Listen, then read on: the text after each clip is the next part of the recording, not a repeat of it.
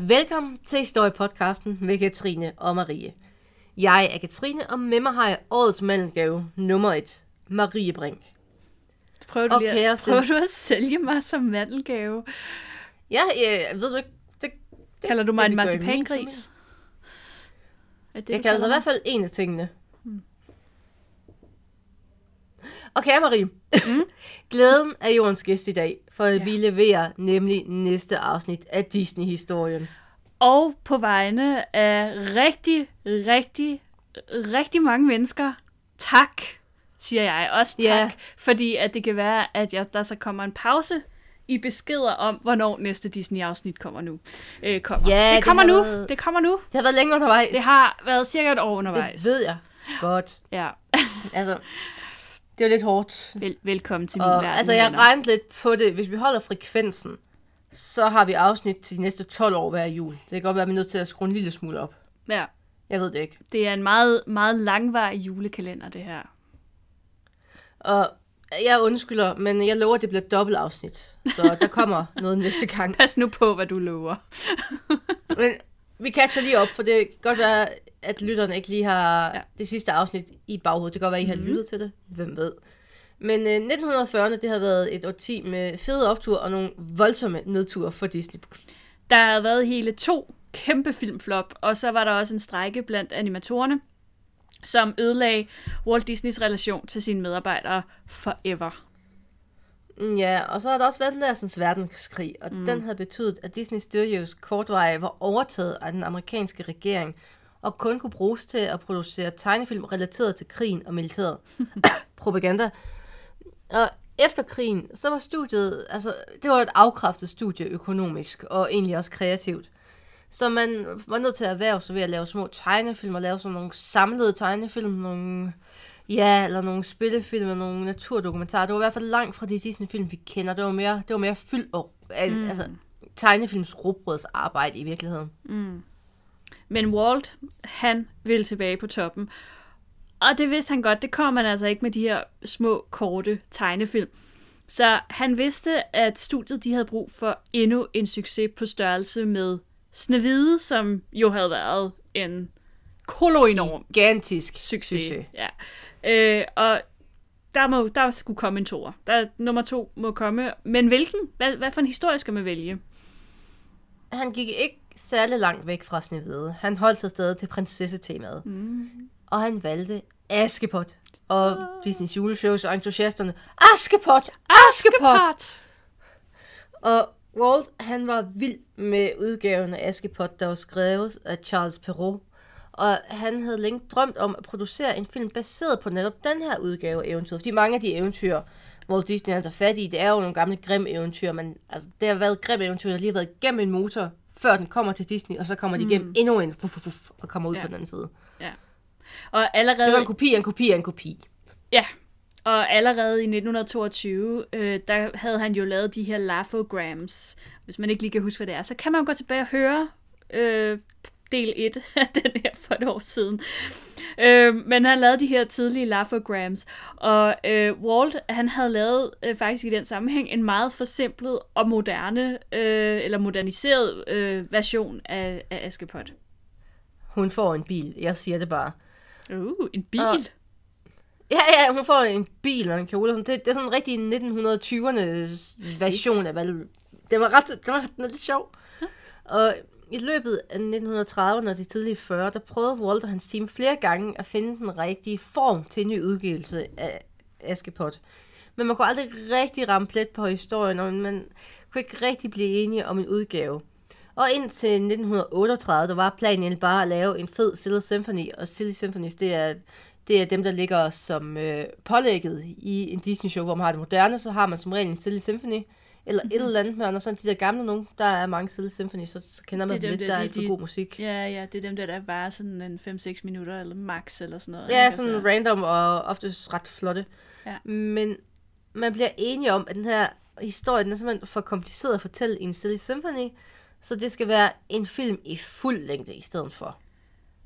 Men Walt, han var en, en, øh, en ret kredsen projektleder, det må man sige. Meget pæn måde at sige det på. Ja, og selvom øh, der kom flere forskellige forslag, øh, på bordet af sådan forskellige manuskripter eller storylines og sådan noget, så fandt han ligesom, han fandt ikke en, der passede ham. Der var ligesom, du er ikke væk for nu at blive i eventyrets verden. Ja, ja, han har prøvet forskellige sko, og der var ingen, der passede. Åh, oh, du Og- kan den frøken Stegman. Ja, ja, hun kan så. Og det var først efter 1947, vi skal lige en del år frem, der havde han udgivet øh, den tegnefilm, der hed Fun and Fancy. Og dem, der ikke lige tænker, hvad, hvad, hvad pågør det? Mm-hmm. Det er den, hvor at Mickey og Bønnestagen er. Så har vi ligesom pinpointet det. Så tænker Walt, nu er det nok med de her kortfilm. Det lykkes aldrig, vi får aldrig tjent de her penge. Vi er nødt til at putte alt på et bræt. Bum. Og vi skal også huske på, på det her tidspunkt, han har jo ikke alverdens penge at rute med, fordi at film, altså studiet står altså det skylder rigtig mange penge. Så han skal for Guds skyld ramme plet. Men han var villig til at lave det her gamble, og det var jo dyrt, og det tog lang tid at producere de her film, så det var jo alt eller intet nu. Nu skulle den her Askepot-historie bare lykkes. Og så går de ellers i gang med at forsøge at forfine det her produkt. Øhm, og blandt andet i den her proces, der opfinder man det her øh, subplot med, øh, med musene og katten Lucifer. Ja, den er tykke kat, der bare spiller rundt. Ej, den er simpelthen så fin. Det er så typisk Disney. Og- sådan. Ja, det, Der skal være noget med nogle dem- mus og en kat. Det er sjovt. dæmonisering af katte, jeg ja. siger det bare. Og under den her proces, øh, vi sagde jo, at Rolt han egentlig indtil det havde været en rimelig striks projektleder, der har haft en holdning om alt og havde fingrene i alt. Det havde han ikke rigtig længere. Fordi strækken i 41 betød, at han ligesom distancerede sig fra sin animator og sin historiefortæller. Han havde ikke lysten til det, han havde ikke, han troede ikke rigtig på det, han trak sig tilbage, og han vil jo egentlig bare hellere lave spillefilm. Han laver Scattering på det her tidspunkt, og så vil han gerne lave forlystelsesparker, og han vil gerne lege med sin modeltog. Fedt. Men Og det, det synes jeg også er fornuftigt. Jamen, det er en fornuftig prioritering.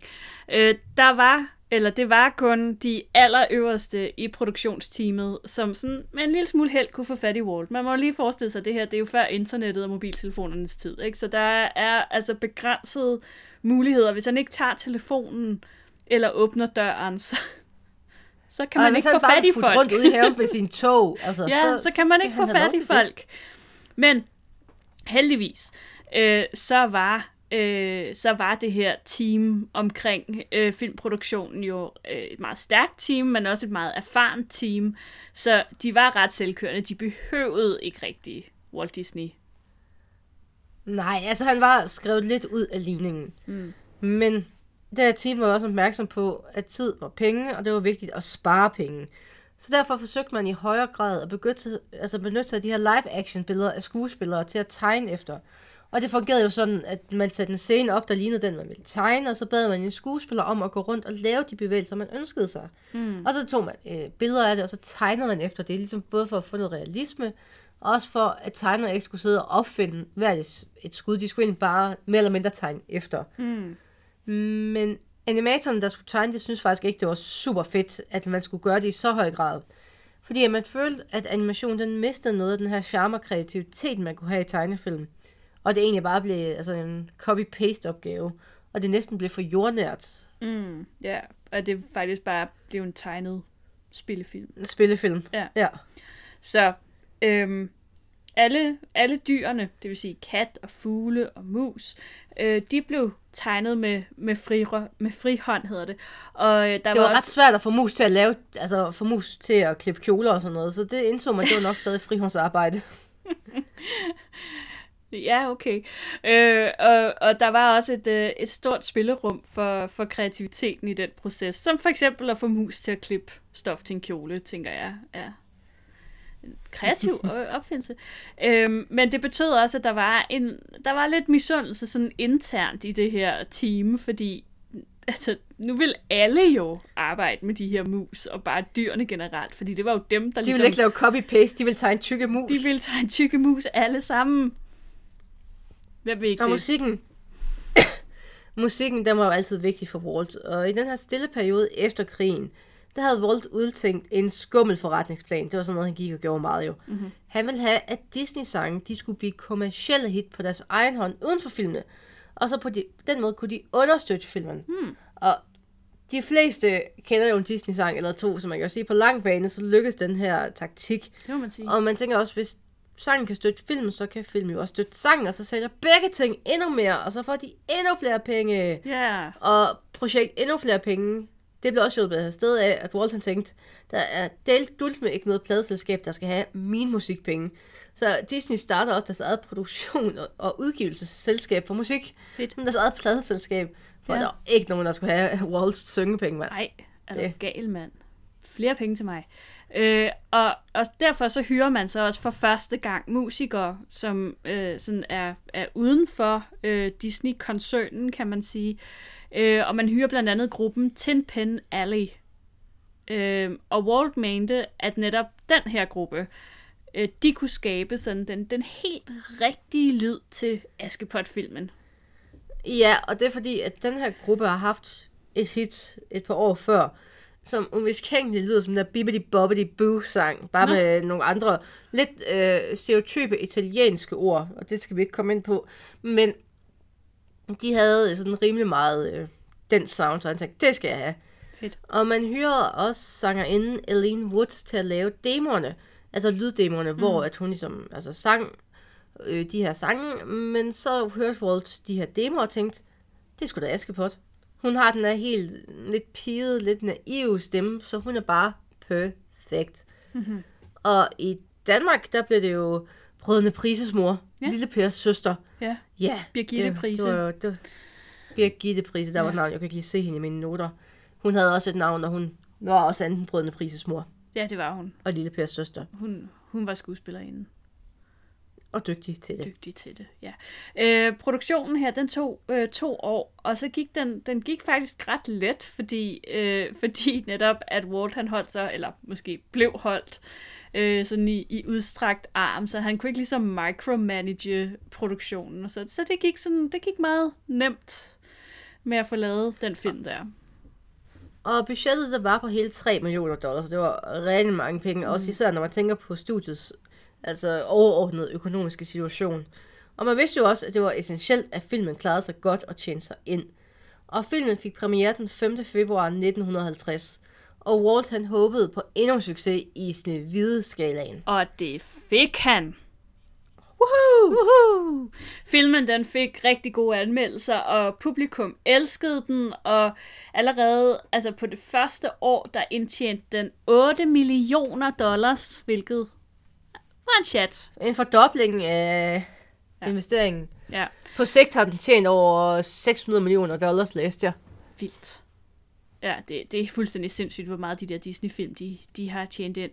Øhm, og, og sangene, de var også et hit. Altså, de øh, strøg til tops på hitlisterne.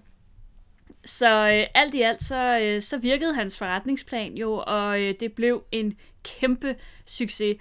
Og øh, derudover, så scorede man også lige tre Oscar-nomineringer og en guldbjørn ved den første filmfestival i Berlin. Tillykke. Ja, Og vi bør også nævne, øh, i, øh, nu snakker vi om, at du har Disney+, Plus, så vil jeg lige komme med anti-anbefalingerne her. Mm. Øh, filmen har jo fået hele to efterfølgere. Nå.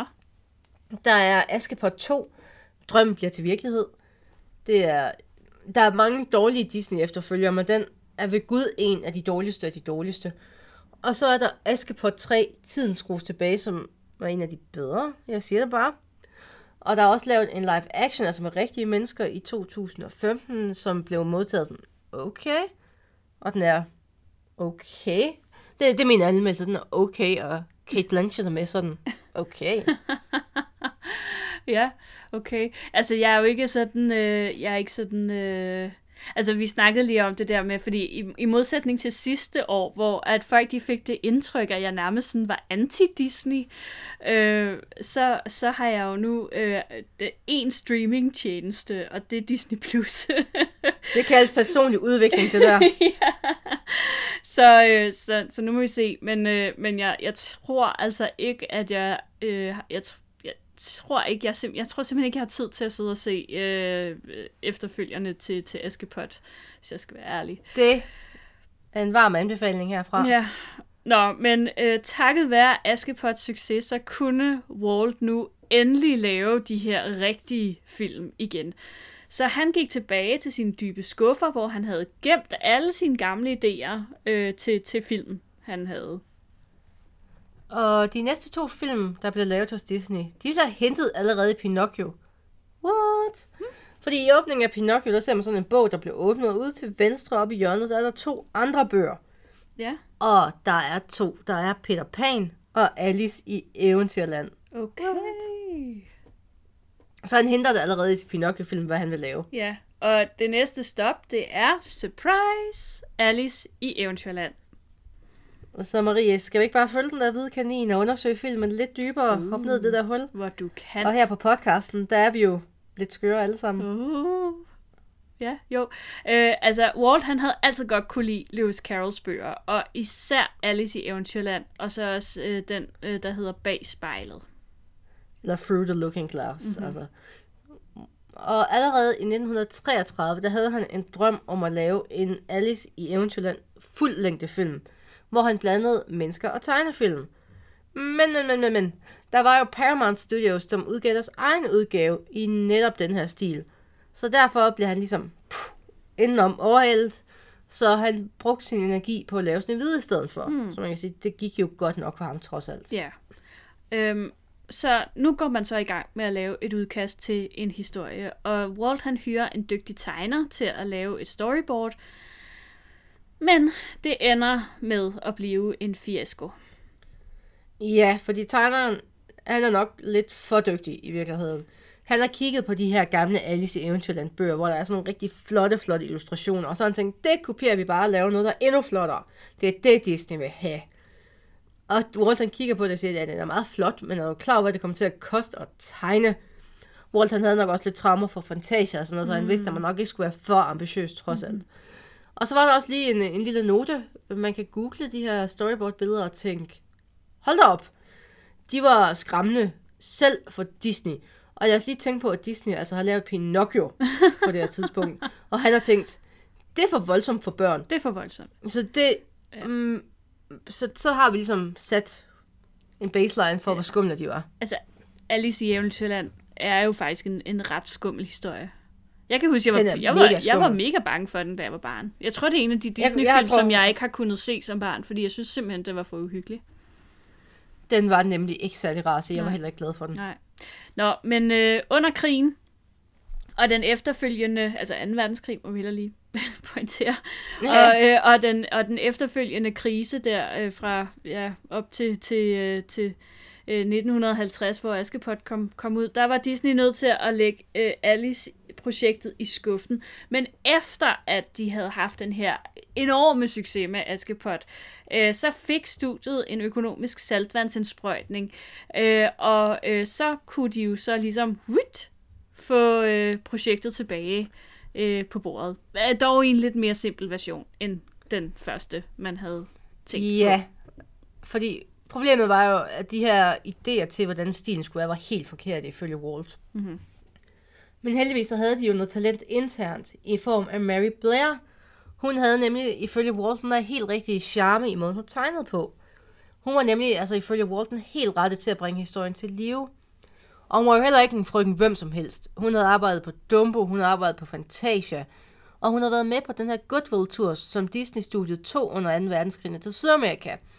Og der havde hun fået mega meget inspiration på, altså hendes tegnestil, man kan se, at før hun tager afsted, så er den ret fed, men efter hun har været i Sydamerika, så bliver den mere øhm, stiliseret, den bliver, den bliver lidt vildere, og så får den flere farver. Hmm. Og det var, det var virkelig fedt at se, og hun lavede også en masse projekter bagefter, og lavede noget til Disneyland og alt muligt, så hun er, hun er ret fed. Ja, og Walt han tænkte bare, ja tak til den her nye tegnestil med øh, de her flere farver. Øh, og det var, øh, det var langt fra sådan, altså, det var en mere det var en mere enkel stil end de her meget komplicerede tegninger, som man fandt i den illustrerede udgave af bogen. Og fordelen var jo, at, at tegneren kunne have det sjovt og gøre historien til deres, øh, uden at være bundet sådan for meget på kreativiteten, som de måske lidt havde været i Askepot-filmen, i hvert fald når det kom til øh, det, der ikke var dyr. Man, ja, man kunne nok lege, man kunne lege mere med Alice. Ja. Og igen, så skulle de dog trækkes med de her live-action skuespillere. Nå, men der kom sådan en lille sjov krølle på halen her. Fordi mange af skuespillerne, som lagde stemme til figurer, du ved, de voicede jo, de bidjobbede faktisk som de her live-action skuespillere. De var jo alligevel hos Disney, så kunne de også gøre det.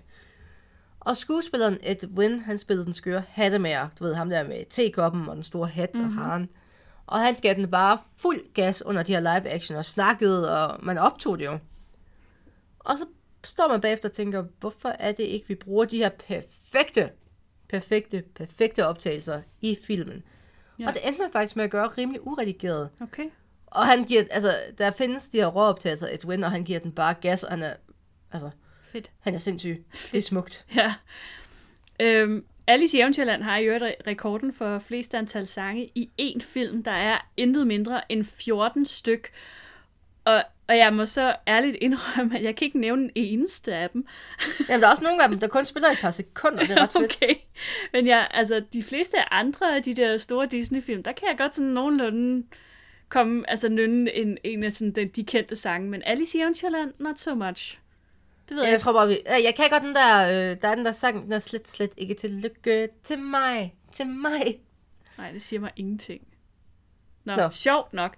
Øhm, men, øh, men noget andet var, at, øh, at Walt også havde fået øjnene op for det her sådan, nye medie, der var kommet på banen, øh, og som jo vandt øh, indpas i, i især der i løbet af, af 50'erne, men også jo selvfølgelig op i 60'erne. Og det var jo selvfølgelig fjernsynet.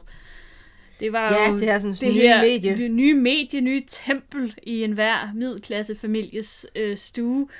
Og man kunne jo for eksempel bruge fjernsynet til at reklamere for sin nye film. Det var da en god idé. Så i julen 1950, så lavede Disney sit første tv-show, som skulle fungere som en reklame for Alice i Eventyrland. Og det bliver ikke mere amerikansk, fordi Coca-Cola var sponsor, og showet blev sendt på NBC, så det var bare, mm, Hold magisk at Coca-Cola sponsorerede Disney. Jamen, de sponsorerer jo. Og de kunne... Nå ja, det var jo Pepsi, der var i, i Rusland. Så måtte Cola jo lave noget Ja. andet. Lige præcis. Ja. Øh, selve filmen, den fik øh, biografpremiere den 26. juli 1951. Øh, og de amerikanske anmeldere, de var sådan lidt... "Øh, Med, med. Øh, men de Mm, britiske er anmeldere, de havde den her film med stort H. Øh, og og der skal, det skal jo lige nævnes jo, at den er jo oprindeligt skrevet af en, en britisk forfatter. Det er jo sådan en britisk kulturarv, føler de, ikke? Øhm, og de synes netop, de britiske anmeldere, at filmen var en hån imod bøgerne. Øhm, og filmen den blev også et kæmpe flop og tabte 1 million dollars. Og øh, krydderpanden, Walt han kunne egentlig heller ikke rigtig lide den. Nej, er det rigtigt?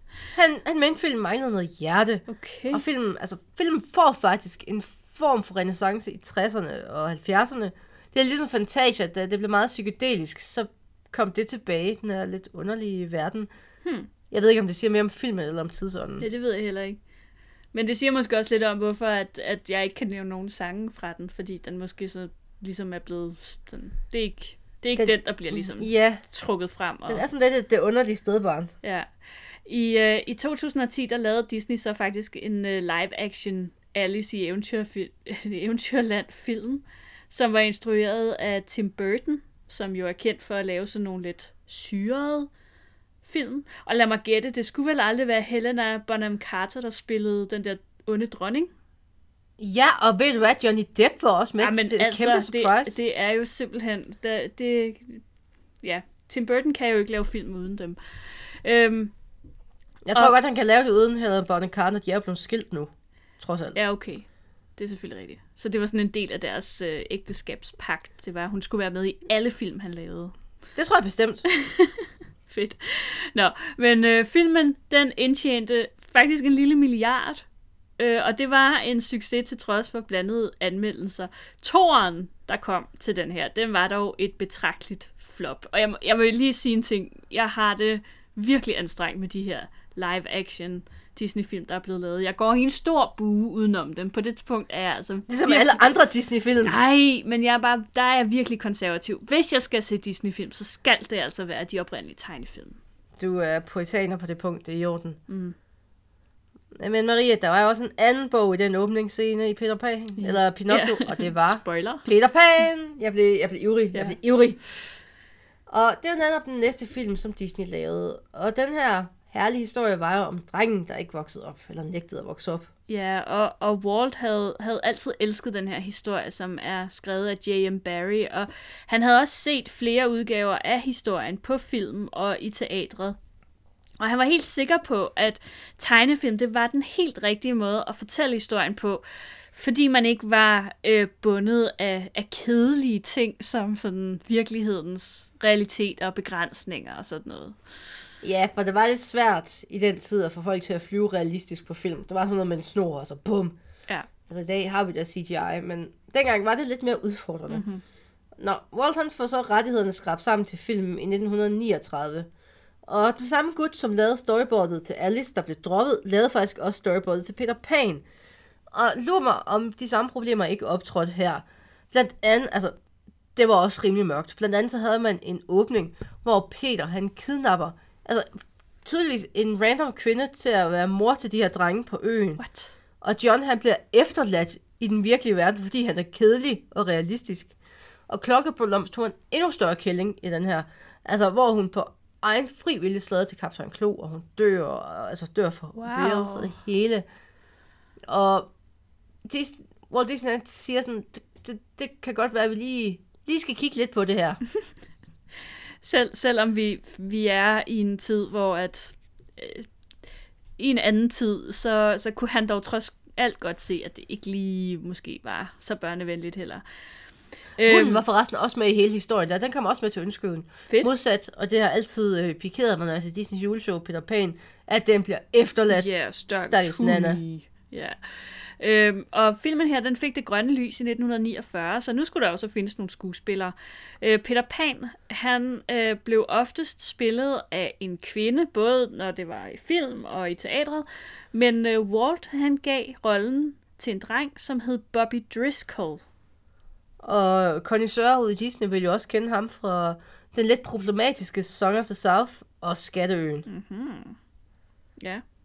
Skuespillerinden, som havde spillet Alice, hun fik også rollen som Wendy. Easy peasy, sådan kaster man. Og jeg tror måske også, det er derfor, at Alice og Wendy, de ligner hinanden. De ligner Ja. kusiner. Det gør de. Og der er også et rygte om, at det faktisk kunne have været Marilyn Monroe, som var referencen for Klokkeblomst. Okay. Men øh, det, det er kun et rygte, fordi hendes skuespilskarriere, den, den var ikke rigtig blevet en ting endnu. Nej, okay. Og helt faktuelt, så var det Margaret Carey, som fik den rolle, så det, var, det er bare en myte. Fra de indladende faser af projektet, der havde man også nogle sange til filmen, men de blev skrottet, fordi Disney valgte at fokusere på musikkens kvalitet og salgbarhed. Det siger lidt om, Ja, den pæn måde at sige på, at det var noget lort. Ja, faktisk. Øh, og derfor så smed man de gamle sange ud, og så lavede man nogle nye. Og den der sang, vi hører i Disneys juleshow, den der flyve, flyve, flyve, flyve, mm. så er der lige til aller, aller sidst, hvor de står på uret, hvor det er ved at skifte. Mm. Det er faktisk en affaldssang fra Alice i Eventyrland, der har fået en ny tekst. Okay. En af de 14 sange, der ikke kom med i filmen, kunne komme med i Peter Pan. Fedt. Nå, ja. Og øh, filmen, den fik så premiere den 5. februar 1953, og den fik en, en ret lunken modtagelse. Det var ikke, fordi den var sådan dårlig, men folk var heller ikke, wow. Øh, den indtjente alligevel omkring 7 millioner dollars, og jeg, jeg tænker, jeg sidder bare sådan og tænker, nu er det så, altså nu er det, nu er det film nummer to, som ikke har klaret sig særlig godt, og Ej, den har klaret sig okay, den tjente pengene ind. Ja, Så okay, men jeg tænker bare sådan, at det er alligevel, det er, alligevel, det, er sådan lidt øh, imod alle odds på en eller anden måde, at Disney er så stort, som det er.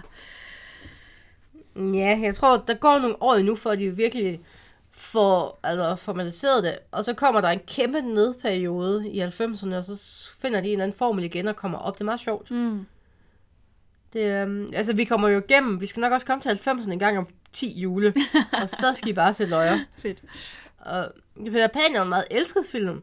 Men det er også en film, hvis man starter den på Disney+, Plus, hvor man får en væg advarsler. Ja. Fordi at Disney, de er jo sådan, vi lever ikke i den tid længere og sådan noget. Mm-hmm. Fordi at i Peter Pan, der håndterer man især ikke de indfødte på en, øh, en pæn måde. Mm. De her Native Americans, mm-hmm. indianere, som man kalder dem i filmen, der... Det kunne godt være håndteret bedre. Det sagde man faktisk selv i samtidens. Det siger noget om det. Wow. Altså, nu nævner jeg bare sangen, hvorfor er en rød hud rød? Ja. Ja, det går, det er ikke, det er ikke... Den er ikke helt god. Nej, det er det sgu ikke. Men igen, vi skal ikke ændre i filmen. Vi siger bare, at den er ikke helt god. Nej, men det er, også, det er jo også en vigtig lektie. Man kan sidde i dag og sige, det der, det er ikke i orden. Men det, Det gør vi ikke lige igen. Men det, behøver, det gør vi ikke igen. Og det er i stedet for bare at fjerne historien. Det synes jeg skulle er i orden. I uh, 2002, der fik, vi, uh, der fik vi jo efterfølgeren til Peter Pan, som hed Tilbage Den længe ventede efterfølger. Ønskeøen. Hvad siger du? Ja, den længe ventede efterfølger. Mm.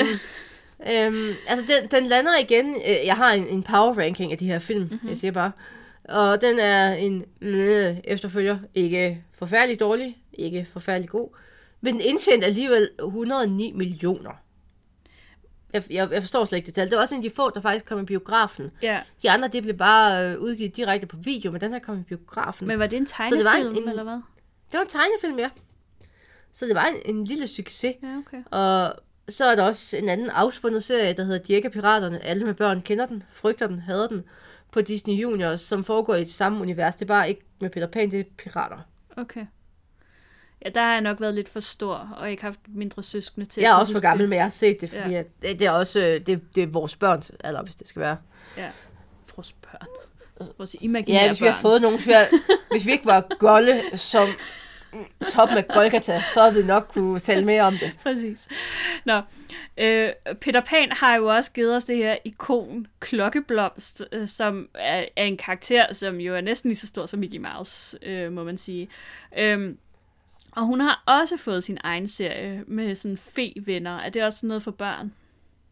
Ja, det er sådan lidt større piger, sådan Okay. okay. 12-årsalderen, tænker jeg. Altså, jeg altid, nu siger jeg bare noget, Marie, mm. kontroversielt. Jeg altid synes, at Klokkeblomst, hun er en intrigant so. Altid synes det. Ja, men det er hun da også. Ja. Ja. Nå. Generelt fornemmer vi jo nok efterhånden et tema i den her periode. Og det går i sådan en cyklus næsten, at Walt han kan næsten lide alt, og har en god idé før 2. verdenskrig. Så kommer 2. verdenskrig, og alt kommer på pause. Så åbner Walt sin skuffe, finder ideen frem igen, laver den, og det kører bare i ring nu. Ja, og det gør det, det, det kommer så også til at ske for den næste øh, klassiker, som øh, kommer ud af Walt Disney Studios, og det er Lady og Vagabunden. Endnu en Disney-film, jeg ikke har set. Andet Den end det klip, der er i god. juleshow. Det er, det er toppen, men uh, fun fact, vi kommer til det senere, mm. det er en scene, der er kontroversiel. Mm, Og filmen, den starter jo med, at en kvinde til jul, hun får en lille sød hundevalp, der kommer ud i en hatteæske. Det er så sødt. Og den her scene, den er faktisk løftet direkte fra Walts eget liv, hvor han giver sin kone en hundevalp i en hatteæske til juleaften. Nå. Og i, Ja. ifølge mange, så er det ophavsideen til Lady og Vagabunden. Men nej, det er det faktisk ikke. Øh, fordi her, der skal vi have fat i en historiedesigner, øh, som hed Joe Grant, som i slutningen af 30'erne tegnede sin hund Lady. Øh, og øh, Lady havde det, havde det lidt stramt med, at Joe og hans kone havde fået en baby. Ja, den følte sig sådan lidt tilsidesat, og den, den tog ikke den her nye rolle som storesøster særlig pænt. Mm. Og hun var lidt utidig, og ham der Joe, han tegnede det, og synes det var lidt sødt, og hun lavede lidt ulykker. Og Walt, han kunne godt lide ideen om den her lidt forkælede hund, der lige pludselig skal omstille sig til et nyt liv. Så han beder Joe om at udvikle en historie baseret på det her, den her overklasse hund, der skal tilpasse sig.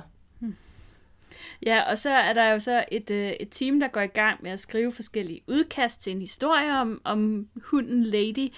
Øh, og der kommer en masse søde små historier om en overklassehund, der nyder livet i nabolaget sammen med de andre hunde, og laver ulykker i huset, og har kontroverser med svigermorens to onde katte. Og Walt synes ikke, at det her det egentlig var særlig interessant. Der manglede et eller andet. Der manglede noget krydderi. Der manglede noget hjerte og noget drivkraft. Lady, hun manglede noget. Hun var sgu for kedelig alene. Projektet det var øh, tæt på at blive droppet, men øh, så blev det reddet af en historie, som Walt læste i magasinet Cosmopolitan øh, om Happy Dan, the Cynical Dog, øh, som var skrevet af Ward Green. Og i den her historie, der, øh, der er der en hund, som manipulerer og udnytter mennesker til at få gratis mad. For eksempel spaghetti med mange kødboller i. Præcis.